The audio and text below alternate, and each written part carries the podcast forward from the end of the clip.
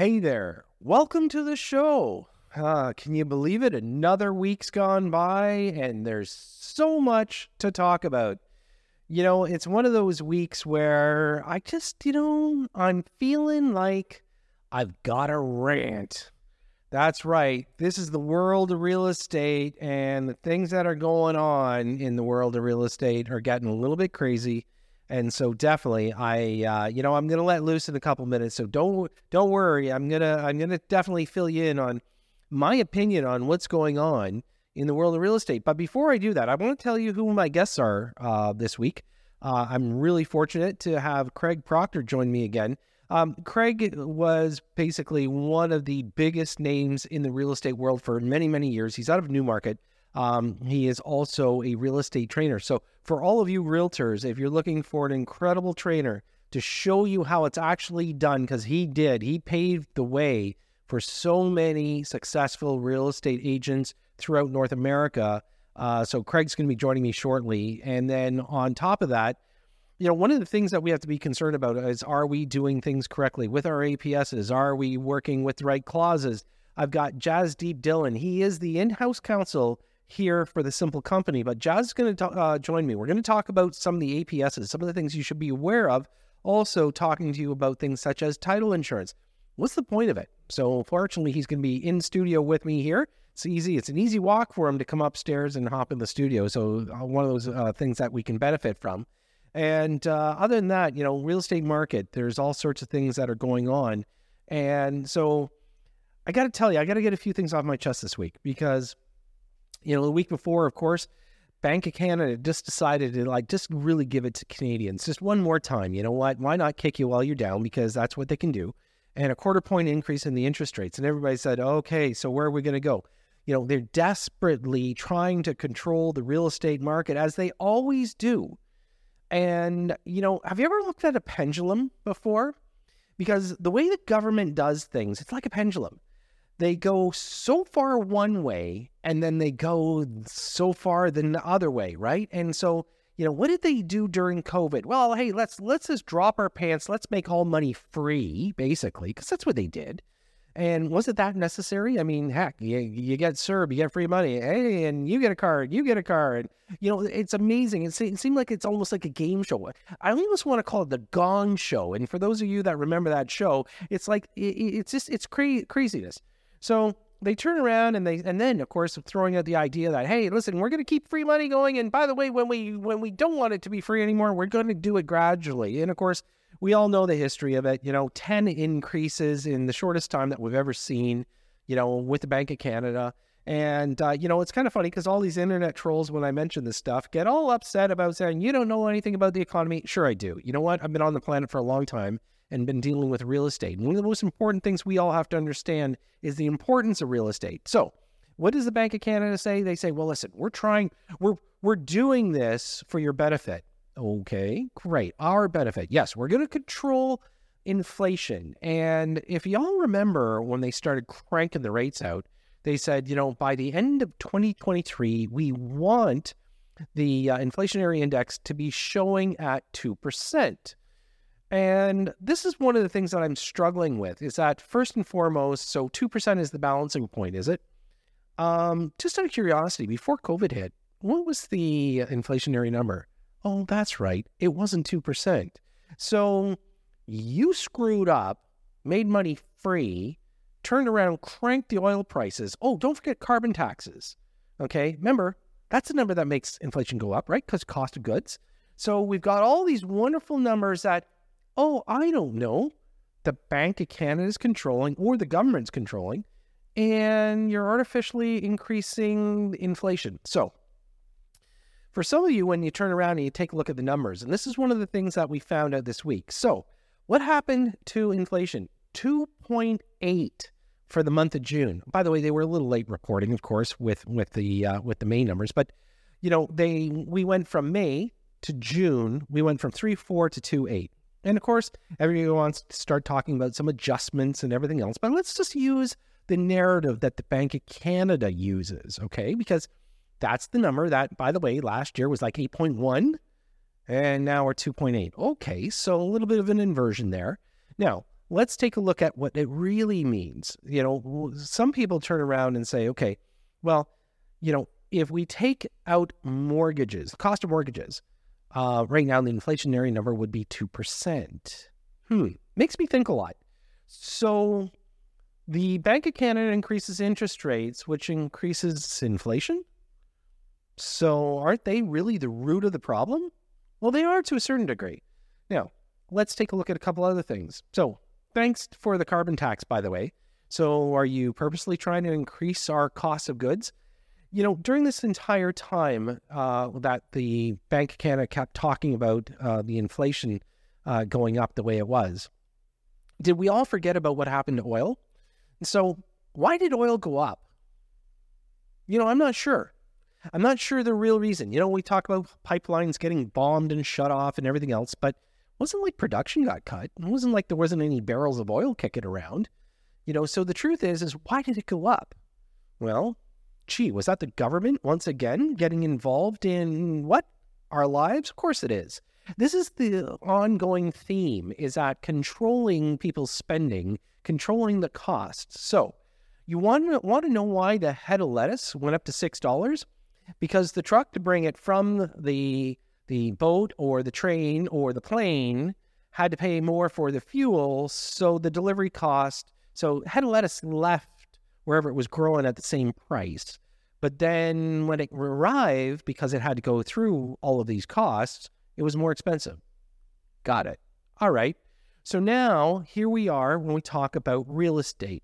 And this is where my rant really has to start wrapping up because when we talk about the cost of real estate, what's really jam- jamming us on the cost? Mm, maybe government development costs? Yeah, okay. So you buy a condo downtown Toronto right now, and about 150,000 of that goes to the de- development costs for the government. Okay, that's a pretty big number. Um, how about when we take a look at the right now we have very little um, you know workers. We don't have a whole lot of construction crews out there and where it's getting less and less and less. So there you go. There's going to be a problem because you have less people that can do the job means that the people that will do the job are going to cost more money to build. All right. Now, how about immigration? You know, for all of you that are complaining that real estate prices aren't dropping fast enough, that old adage, supply and demand, keeps coming up. And no matter what, you can sit there and deny it all you want. But you throw a million people into the mix, a million new Canadians, where are they going to live? I'm really struggling with this whole thing that people just think they magically have more space. Okay? If you're a caveman, go find another cave. Well, what if there's no caves? Well, how about if you want to find another house? Guess what? There's no houses. It was interesting because all these politicians are fighting it out right now. It's so funny listening to social media and watching the, you know, the leaders of the parties going against each other, saying, "Oh well, we need to produce more homes. How are we going to do that? Oh, we're going to build 1.5 million homes. How are you going to do it?" None of you have ever come up with a solution. In fact, I watched one of the leaders get questioned on this, and they said, "Oh, it's going to be catastrophic. We put a million new Canadians into Canada last year. We needed 400 thousand more units to house them. Canada at best can knock out 200,000. So that means that there's going to be about 500,000 people that don't have a place to live. And everybody's sitting there screaming about real estate prices. Well, I'll tell you what, if you had more real estate, if you had more units, guess what? The prices go down supply and demand. It's a pretty simple philosophy. You know, I think they probably teach it in grade five economics, but but our leaders can't get it through their thick skulls that you know they can sit there and fight. They can keep talking about what a problem this is. I mean, you know, you've got during the mayor ca- uh, campaign for Toronto, everybody's talking about the number of units. Really? Where are they going to be built and when are you going to start building them? I'm sick and tired of people throwing around numbers that they don't even start off with one, meaning one unit. Go build a unit. You know, gee, new mayor in town, um, have you built a unit yet? No, you promised 25,000. Uh, premier, hey, look, I get it. You cut some red tape. Are we getting ahead of the curve? Not yet. You know, take a look at the federal government. You guys are absolutely full of it because you know what? You can sit there and talk to us all day long about the number of units, but what are you doing about it? You know what? We didn't max out last year. We didn't hit the number even close. You needed 400,000 units. You made 200,000 units in Canada. And where are we? So, for those people where their narrative, and you know, this is how I'm going to wrap it up. For those of you that think real estate's overpriced, I think you need a reality check. The real estate's expensive because there is none. There's nothing available. Regardless of you seeing for sale signs in your neighborhood and people talking about interest rates going up and people, you know, struggling, because there are families that are struggling. And by the way, shame on you, Bank of Canada, but that is what it is. But when we take a look at the big picture, okay, it's lack of inventory. We've been saying this on the show for 10 years since I've been doing this. And it isn't going to change until somebody puts a shovel in the ground, starts building, and shuts up. Because instead, all we hear is talk. I'm tired of the leaders talking. You know what?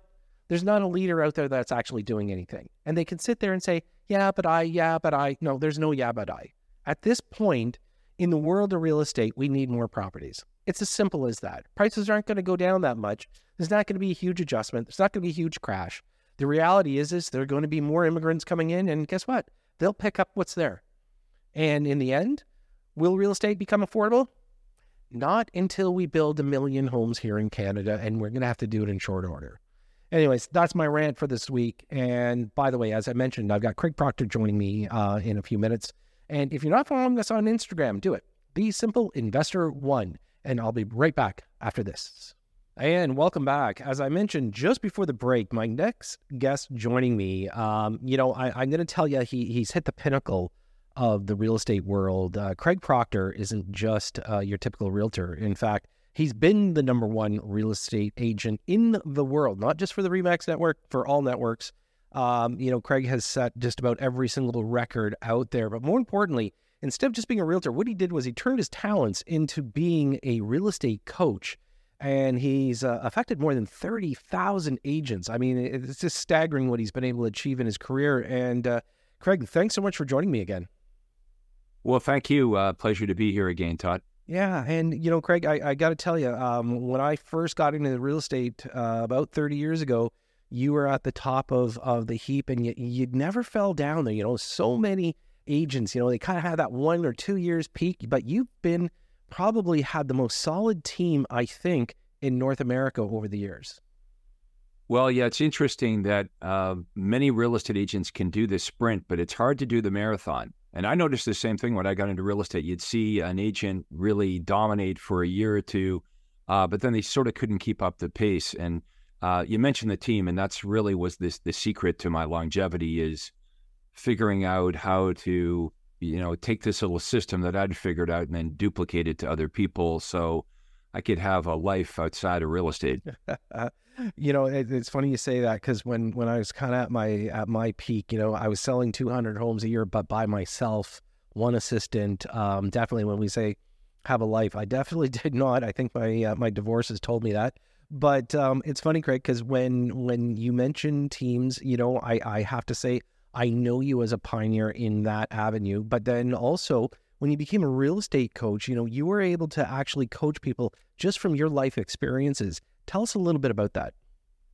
Yeah, the coaching part of it was accidental, not something I intended to do. It's, you know, uh, my story was within three years, I was named the number one Remax agent in in the in the world, and so I was only in my twenties, um, and that gathered a lot of attention so a lot of real estate agents wanted to know, well, how is this young guy in the Toronto area who's only had his real estate license for 36 months? How is he making millions of dollars? How is how is that guy the number one uh, uh, agent in the world for Remax? So um, how it all began is agents would come and they would shadow me.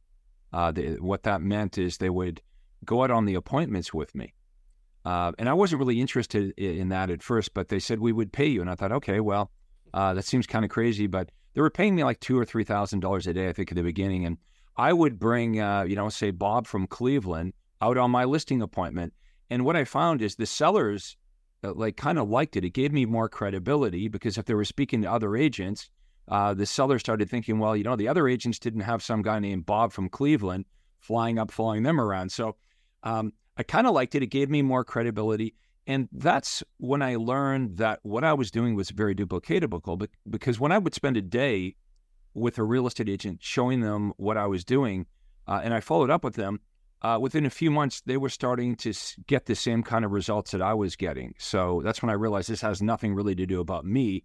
It's got everything to do with this systematic way of that I figured out to do things. Yeah, you know, and and like I said, you know, obviously you you've made a lot of history, you know, taught a lot of people how to do this. So, Craig, let's let's fast forward for a minute. You know, here we are in a marketplace where we had this, you know, staggering increase um, in interest rates, which has had adverse effect to the marketplace. Let's talk about agents today and how they get through, you know, this tougher time. You know, we had a lot of people actually gravitate during during COVID. And you know, I'm pretty sure you saw the uptick in membership right across right across North America, but a lot of people became realtors. And then all of a sudden they had a hot, hot market, 18 months, everybody was a hero. And now when things settle down, all of a sudden people say, Well, how do I get business? Yeah, we're certainly paying the price for the uh, the uptick in the market. Um, and you know, we've seen this before, Todd. Right? The, the we had a very um, unusual marketplace. Uh, everybody getting into real estate, everyone in real estate making a lot of money, even if it was to friends and family, everybody's buying real estate. Uh, and the prices of homes at the same time uh, go up uh, very quickly. So, real estate agents, uh, two things are happening. They're making more money because uh, the home, the price of homes has increased so much, uh, and you get paid uh, a commission on the percentage of the sales price. And there's a lot more homes selling. Now, uh, the reverse of that's happening. So home prices have dropped a bit, and there's less homes selling. Uh, and during that time period, and we see this, sometimes real estate agents have been guilty of ramping up their lifestyle because the market's really good during the pandemic. So, you know, I'm going to buy a bigger house, and I'm going to buy a boat, and I'm going to buy a cottage, and and and so uh, you know now we're dealing with the after effects of the pandemic, where we're getting back to a more normal market, and uh, there's not as many sales. Um, a lot of those, I shouldn't say a lot, but some of those real estate agents are going to be squeezed out of the market because we just frankly have too many of them. Yeah. You know, and that's that's one of those things, Greg, that you know, you know, you've got the longevity. You know, um, I before I became the simple investor, you know, I was the top producer out of our brokerage for 15 years. It was one of those things that I treated like a business. You never spent the money you didn't have. If you had money to spend, you put it back into your business. You know, treating it like a business model, uh, marketing, you know, improving, you know, technology for your for your team. Th- those are all important things. So today, when we take a look at this marketplace, you know, we know that the Bank of Canada is still questioning what they're going to do next if you could give one really sound piece of advice to realtors, what would it be? That is a great question. And I've got the perfect answer for this question buy real estate. And I'm going to tell you a story here. I don't think I've ever shared it with you, Todd, but when I started in real estate, uh, you know, and for all those years, I sold over 10,000 homes. And so think about this for 30 years, I'm telling everybody buy real estate, buy real estate, buy real estate. Well, I should have taken more of my own advice. Now, I did buy some real estate. Uh, I do have some properties, but I didn't buy near enough. I remember when I started at Remax, you know, my dad had been in real estate for 20 years at the time, and he introduced me to uh, what I thought one of the old timers in the office. And this guy's name was Jim. And Jim said to me, because I was like 25 when I started in real estate, uh, 25, 26, and he said, uh, Craig, you should buy a house every single year. Okay. It'll be amortized over 25 years and you're 25 now, and when you're 50, uh, the first house that you bought in year one of real estate will be paid off, and you can sell it and you can live on that. And the second year in real estate, you're going to buy your second house, and that means at age 51, you can sell your second home. That was Todd. That was the best advice I never took, because he was he was absolutely right. Uh, now I, I will say this: I did buy some real estate. You know, uh, when you and I started, uh, there was that recession in 1991, and I did buy some rental properties. And I was so busy selling real estate, I thought of these as uh, you know, because I was I had uh, an assistant of mine that was supposed to be collecting the rent on one of the properties. She, I don't know, somehow forgot to collect the rent. The guy didn't pay us. We tried to go after him. He ended up going bankrupt. And uh, in '91, if you remember that recession, the house prices went down a bit. So these four or five rental properties, I made a mistake of Uh, I had one bad experience with a tenant, and the market dipped a bit. And talk about uh, not going the distance. Uh, so I got rid of all my properties, decided I'm just going to focus on real estate. I don't have time for this, and and that's where you come in uh, because if you buy and hold, and a lot of people right now are like, well, is this a good time to buy? I'll tell you what. In 20 years, we're going to look back at the prices now, even though we might be going, oh my God, home prices are so. We're going to look back at this in 20 years. And, uh, you know, if you have kids or grandkids, they're going to say to you, why didn't you buy more real estate? Because that's what I say to my dad. It's like, why didn't you buy more? Yeah. And then he he says it to me, well, you're going to say that in 20 years.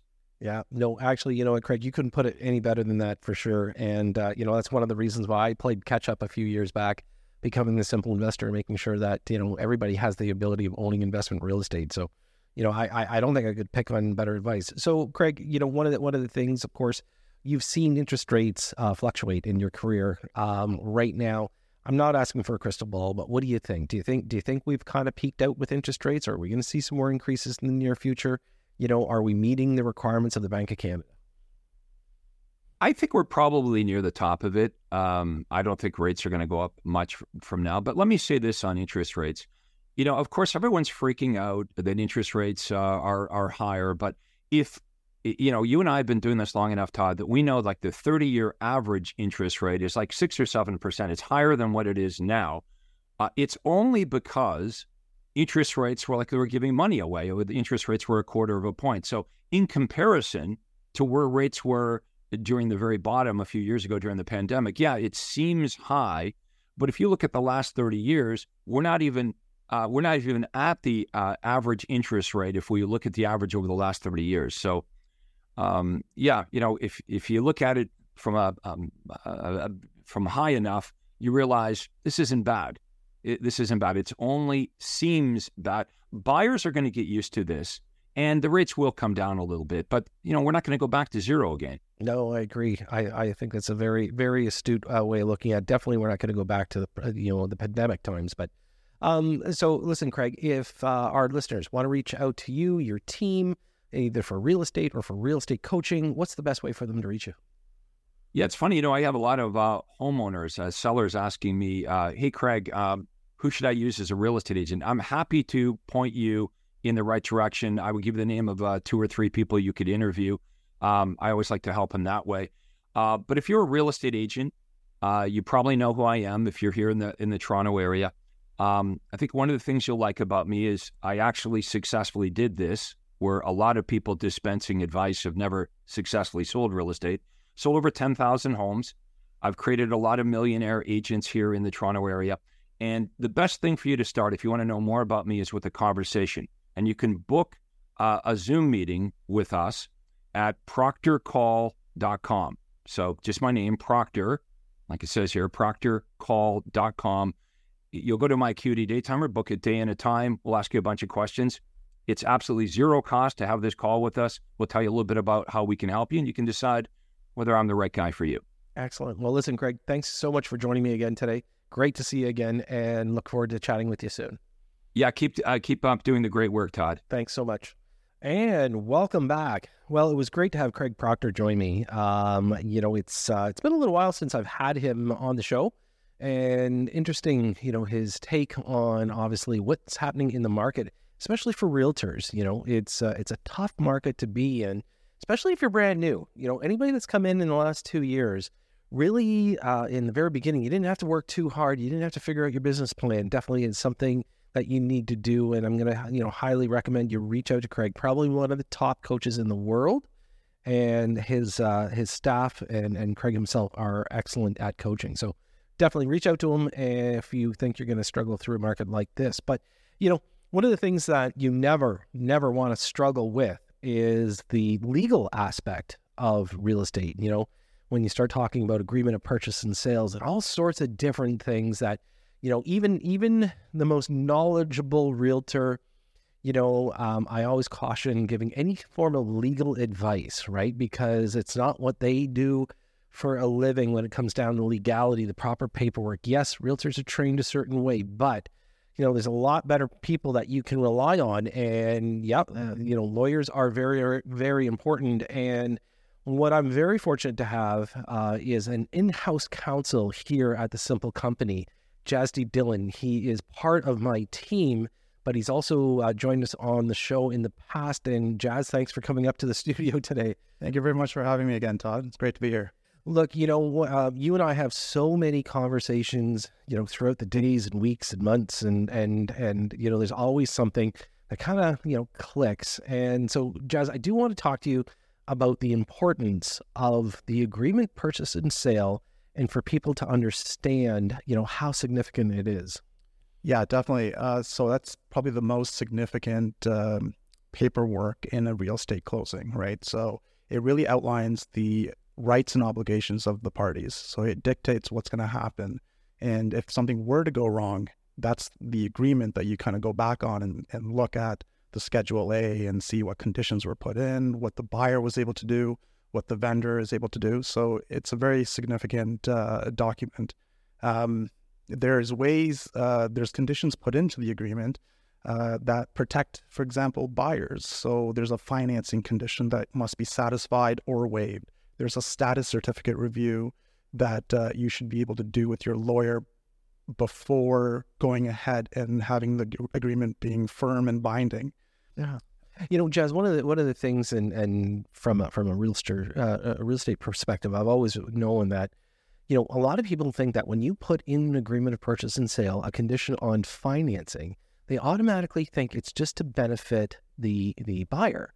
Well, truth be told, that actually is very beneficial for the seller because if the buyer waives the condition on financing, they're they're basically declaring that they have financing in place. If they don't close, this actually allows the seller some recourse. Right. So if you waive the condition um, and you don't close, so you say that you have financing and then you end up not closing, the seller has recourse um, by treating the agreement as terminated. So, you know, saying that, well, the buyer repudiated the, the agreement. I'm going to sue for either uh, damages or I'm going to uphold the contract. And this is called specific performance. And I'm going to force through court orders you to close because you said you had financing, right? So, right. Um, there there is a few ways uh, that, uh, for example, a vendor could do that. So, why would a vendor want to sue for, for example, uh, specific performance? It's because they see that um, the contract price, so the purchase sale price, is inadequate uh, and compared to the market value. Those damages, that's usually what a vendor would get through through such a, a damages claim. They find that to be inadequate. Uh, so, uh, or they can't mitigate their loss by finding a suitable purchase uh, purchaser. So they're relying on upholding the contract with with this buyer. Right. So let, let's let's talk about you know uh, this current situation in this marketplace. So if you have a bit of a downturn market, and let's say a, uh, a, a buyer fails to complete, the seller then has to turn around and they actually get an offer that's lower than what their original agreement was with the buyer that did not purchase. So the does the seller get have the right to sue the previous buyer for the difference? That would be part of their damages claim. That I now have to sell market value is lower. Mm-hmm.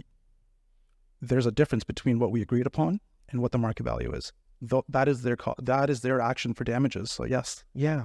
So you know, because um, folks, if if you think about this, so you know, we we've we've had a couple of markets like this. You know, 2017, 2018, we did see a little bit of a dip. A couple things that had been put into the marketplace, foreign buyer tax. Then we turned around and we got nailed with the uh, stress test. And then most recently, of course, um, February 2022, Jazz, well, we saw, you know, Bank of Canada basically ripped off the band-aid, decided to go whole hog on interest rate changes. and sure enough, here we go. Um, we started to see, you know, a few people that you know, they originally had set up, you know, for a three or four month closing. By the time the closing came around, interest rates had gone higher. They say they can't can't close. They were firm. You know, we see these scenarios now. Again, uh, don't get me wrong. It's not like it was like one in ten or anything, but it happens. Right. And I think I think part of part of what I'd like you to help us do is like, you know, educate, you know, the just the general public, both both both buyer and seller, um, you know, the importance of you know utilizing your your solicitor, making sure that you know, I, I even think that in some cases um, it should be conditional on a lawyer's review before you even waive anything. I agree. Uh, I know a lot of uh, new purchase agreements. So if you're getting a pre-construction, I mean, that you do have a lawyer's review and 10 day rescission period. Um, so it's really important to put that clause in into a resale agreement, purchase and sale, and have a lawyer review it. So you have that protection of saying, okay, well, what's really in this agreement and how can I protect myself? And your lawyer will advise you, you know, this is the amount of your deposit. This is what this condition really means uh, sometimes conditions are worded in a way that you know the average layperson may not understand exactly what it's saying. Sometimes you have a condition saying, um, if we don't get notice of fulfillment of this uh, of the condition, then we're going to treat it as uh, that the condition's not satisfied. Or sometimes if we do get notice, it is satisfied. Yeah, so there's ways that it's well, kind of. There's also self-removing. Yeah, and and that's the real tricky one yeah. where it says if we do not hear from you by this date, then right. it's deemed firm, right? Exactly. Um, but let's let's let's let's go backwards for a second. You know, we we you and I both agree. You know, it's good to have conditions, but you know, uh, 2021 wasn't a year where people were putting conditions right. in their offers. Yeah, so it was a, a, hot market, and um, I saw a lot of, you know, in my private practice at the time, saw a lot of deals where there was no inspections or there was no lawyer review. So you're really limited as to what a lawyer can do after the agreement has been kind of firmed uh, and signed and agreed upon. Uh, it's harder to get that amendment from the other side when you're really wanting to change something in, in the agreement now that you have a lawyer uh, look at it. In the case of condominiums, um, very common, there will be a status certificate review. So giving the purchaser and their lawyer two to three days to review the condominium, you know, documentation. So like the declaration, bylaws, rules, and the description. So that really is a very important uh, review if you're buying a condominium um, because it really tells you the financial position of the condo corp at that time, at the time of purchase. Yeah, so, yeah, it gives you a snapshot of what you're getting yourself into, which which makes a lot of sense you know, and and as, as, we said, you know, a lot of people were buying firm um, because there was multiple offers in place. Um, that's that's a tough place to be in, as you you know, as as you alluded to. That you know, afterwards, there's not a lot a lawyer can do other than to a point where you know, strong arming somebody with a firm offer is pretty pretty hard. Very difficult. But Why would the other party want to change something? Right? They see that this is a firm offer. What benefit are they getting yeah. by offering an amendment or unless there's a mutual benefit to the agreement for both parties, like that could happen. Yeah, yeah, no, that makes a lot of sense. Yeah. Uh, folks, we're going to go to a quick break. When we come back, I'm going to have more with Jasdeep Dhillon. And, and Jazz is a uh, in-house counsel at the Simple Company. He is a real estate lawyer as well. And, um, you know, I, I do want to talk a little bit more about some of the important things in a transaction. Um, one of them, of course, being title insurance. And what is the benefit to you the buyer of title insurance. You know, it's that thing that most lawyers will sit there and say you must have, but do you really know what it's for? Um, if you're not following us on Instagram, make sure you do it. It's the Simple Investor One. Hey, we've been having a great time with some of our latest posts. Uh, gotta thank you all for tuning in and kind of uh, you know giving us some likes and views. Uh, we're going anywhere from fifty thousand to two million views on some of our posts. So make sure you catch what we are doing next. But next, when we come back, I've got more with Jasdeep Dhillon. So stay with us. We'll be right back. And welcome back. So, sitting in the studio with me is the in house counsel for the Simple Company. I've got Jasdeep Dhillon here. And just before the break, uh, Jazz, we are talking about the importance, obviously, of some conditions in the agreement of purchase and sale when people are transacting. There's another really important thing um, that I think everybody should have. And, and in fact, if even if you pay off your mortgage and let's say you don't have it, you should probably throw it in. It's called title insurance. Yep. And, you know, uh, many, many years ago, um, when uh, one of the big companies, First Canadian Title, first came to Canada, I was actually fortunate to have them as a sponsor on my TV show. And, uh, you know, I learned a lot, a lot about the importance of title insurance. Maybe you can give us kind of an overview. Yeah, exactly, uh, for sure. So uh, I know you mentioned that first before the break that you know title insurance lawyers may tell their clients you must get it right. Um, in fact, it's not mandatory. However, your lender will always have some sort of condition, uh, part of the mortgage instructions that it, they'll make it kind of mandatory. So it, I, I feel it's coming more from the lenders than the lawyer. Lawyer lawyer has the obligation of telling you like, look, here's your options. Uh, you can do um, title insurance, which is probably the best option. Uh, and what title insurance really is is it's a it's an insurance policy on title defects. So, for example, say after closing, uh, something comes up in the sense of um, something that wasn't un, uh, un, like discovered during title searches that your lawyers you know conducting for you.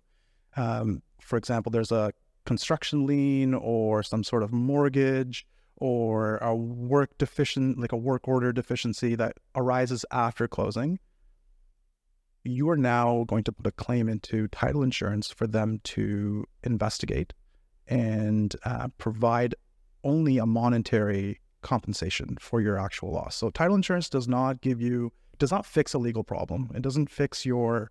For example, I had a, a client um, a few years ago where uh, after closing, a city inspector came through and deemed that the deck was uh, not up to um, code so uh, it was a surprise to the to the new owner. Um, what we decided to do was put a claim into title insurance. The owner had to uh, get a contractor, you know, fix the deck and whatnot. However, title insurance actually covered the contractor's invoices. So that's one example of how um, you can use title insurance and why it's so beneficial. Uh, other areas where you might see title insurance being beneficial uh, after closing is where there might be some um, mortgage or uh, mortgage fraud, you know, identity theft, things like that that are on the rise that we see a lot more today. Um, you know, on the news, we've seen, you know, you go on vacation, someone goes and sells your home kind of thing, right? So th- those type of things, or they put a mortgage in your name that you have no idea of. So title insurance would uh, step in and cover the legal fees um, and cover the actual loss that you've experienced. Um, so it's all I, I, think it's always beneficial to to get it and every lawyer i think would agree right now that title insurance is the best way of going the other option though um, that um, a lot of purchasers have or used to have back in the day was uh, a lawyer's opinion there's a few problems with a lawyer's opinion one, it's more expensive than uh, title insurance. Remember, title insurance is a one time fee Yep. Uh, and I think it's a very, if you look at the grand scheme of things, it's a small fee when you're making the biggest transaction of your life, right? So um, it's a one-time fee, and you and you you're insured for the entire time that you own that property. A lawyer's opinion is going to cost uh, you more than six, seven hundred dollars for title insurance, um, because they have to do the necessary searches and put in the time to do that. Also, a lawyer's opinion doesn't cover you post closing, so it's only good and valid until the day of closing. After the day of closing, you don't have that lawyer's opinion anymore to rely on. Uh, however, if you believe that the lawyer was negligible and you know was didn't do his his, his or her job properly, then your recourse would be to put in a uh, a claim with LawPro. Yeah. So let's let's let's talk about something you you mentioned, and I have seen uh, these cases front and center when when title insurance first came. And it was people actually stealing people's title, going in, putting a mortgage on it. They come home and there's a power sale on the property because what they didn't know, there was a $400,000 mortgage placed on it. Now, this normally happens, folks, for people that have a paid off home and have owned it for quite a few years. So, Jazz, people can actually today, um, if you if you don't have title insurance, you can actually, as a homeowner, still go and purchase title insurance. Yes. Yes, you can. Yeah, you can get it after after purchase close. Yes. Yeah, because I, I think it's really important. So for for our listeners, you know, and if you have a clean title, meaning that you don't have any debt on your property, and let's say you've owned this for several years, and when you purchased, you know, way back then, you didn't have title insurance, I'd encourage you to do it. It's probably the best, you know, six, seven, eight hundred dollars you'll ever spend because with identity theft getting better and better, I mean, you know, look, these these these thieves are quite quite sharp. Uh, it's better that you have the ability to protect your assets. And again, they can just out of nowhere put put a lien on your property. Yeah. And it may be more than the four four to seven hundred dollars that we're talking about. It really depends on the purchase price of, of of the property. So that's how they calculate how much the title insurance is. But it is a one time fee, and, yeah. and I think still it's uh, relatively insignificant uh, when you're thinking, you know, thinking in the grand scheme of things when you're buying a million dollar plus home nowadays. Yeah. So um, let's let's just talk briefly about power sales. Okay, it's one of those things that uh, has now come up a little because people are a little concerned. So, um, you know, I I've worked with a lot of lending institutions over the years. When I used to sell real estate, one of the things that they always said was that properties had to be sold for market value. It's not for the debt that the property actually has on it. There is a process though before, let's say, a mortgager can go through this. Correct? Yeah, I think uh, power sales is really the last uh, option that, or the last resort. Maybe there's um, you know, as a if you're if you're facing default, if you've defaulted on your mortgage, for example, then you know you should work with your lender and you should talk to your lender and, and see if there's any payment options or anything that they, you know can be done before it gets to the point where there's power of sale uh, power of sale proceedings. So um, try to kind of navigate those with your lender first, and then if all else fails, uh, there yes, uh, power of sale is the I think the last option that uh, you really go through. Yeah, and and just for everybody's sake, just so you know, um, it, it, it can be a little bit you know uh, lengthy, and ultimately in the end, I can tell you that um, today's lenders are not in the habit of taking your asset. They are more concerned, obviously, about getting their debt paid. So this is where I'm always encouraging lenders to think outside the box. Uh, you know, we're changing amortizations up a little if we have to. Maybe you just do interest payments only.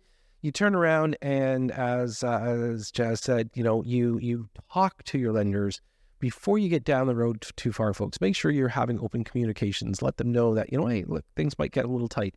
Yeah, I only bring that up because of obviously the the current interest rate environment for some.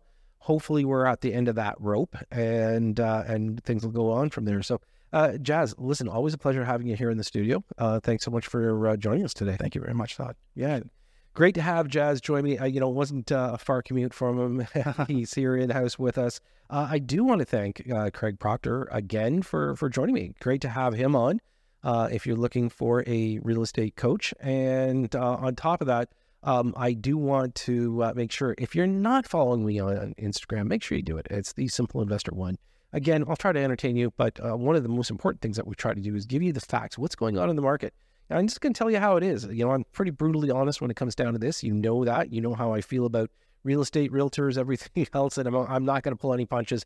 I will be very, very direct. Hey, by the way, we do have that uh, our, our our new release, our new program. It's a final release out of London, um, and we have a special on interest rates. And if you want to find out more, go to thesimpleinvestor.com. Uh, it's something unbelievable. You won't believe the interest rate that we're able to uh, get balanced out for you right now today on this newest release. So you don't want to miss out on the opportunity. As Craig had said before, you know, um, best advice he didn't follow was buy more uh, investment real estate. I'm always going to be a huge advocate of that. And um, I do want to thank my producers as usual. They keep it simple for me. Uh, Aiden and Omar, they're here in the booth at the Simple Podcast Studio as well. Ian Grant at head office, you know, making sure that I do what I'm supposed to do. More importantly, I want to thank you for tuning in every single week and making us the number one real estate talk show.